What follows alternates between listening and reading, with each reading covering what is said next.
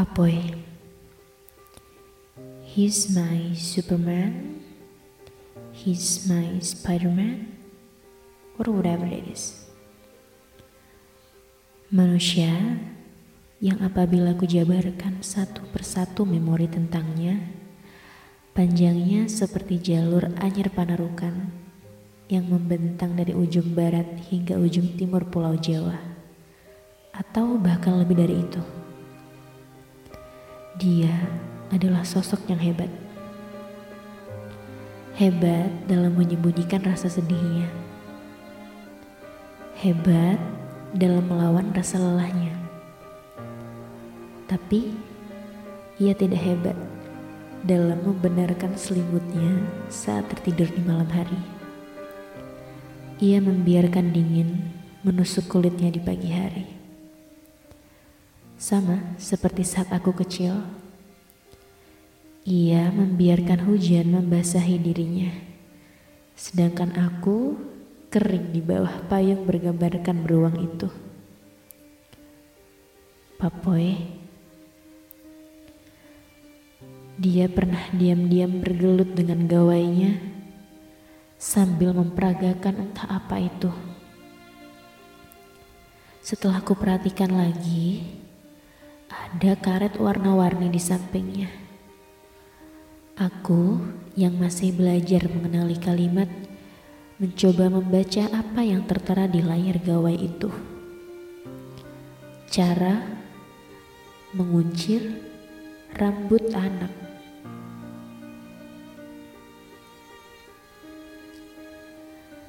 Kuncir dua kanan kiri adalah kunciran andalannya.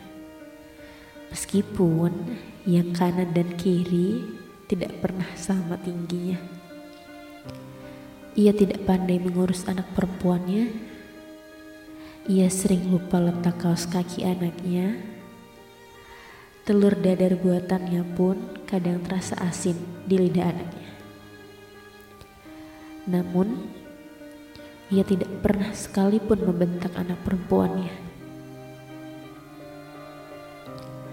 Meskipun sang anak hanya berbuat nakal di sekolah, ia tidak pernah memberitahu anaknya dengan kasar.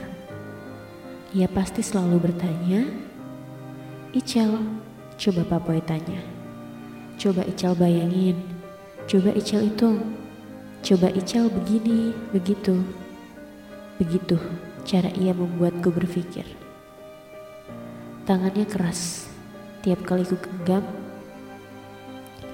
menggambarkan seberapa keras semesta terhadapnya.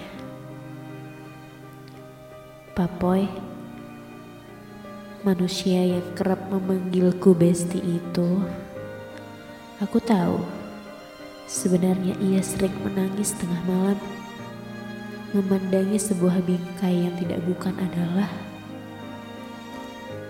foto ibuku. Papoy, Semoga Tuhan benar mengabulkan doaku.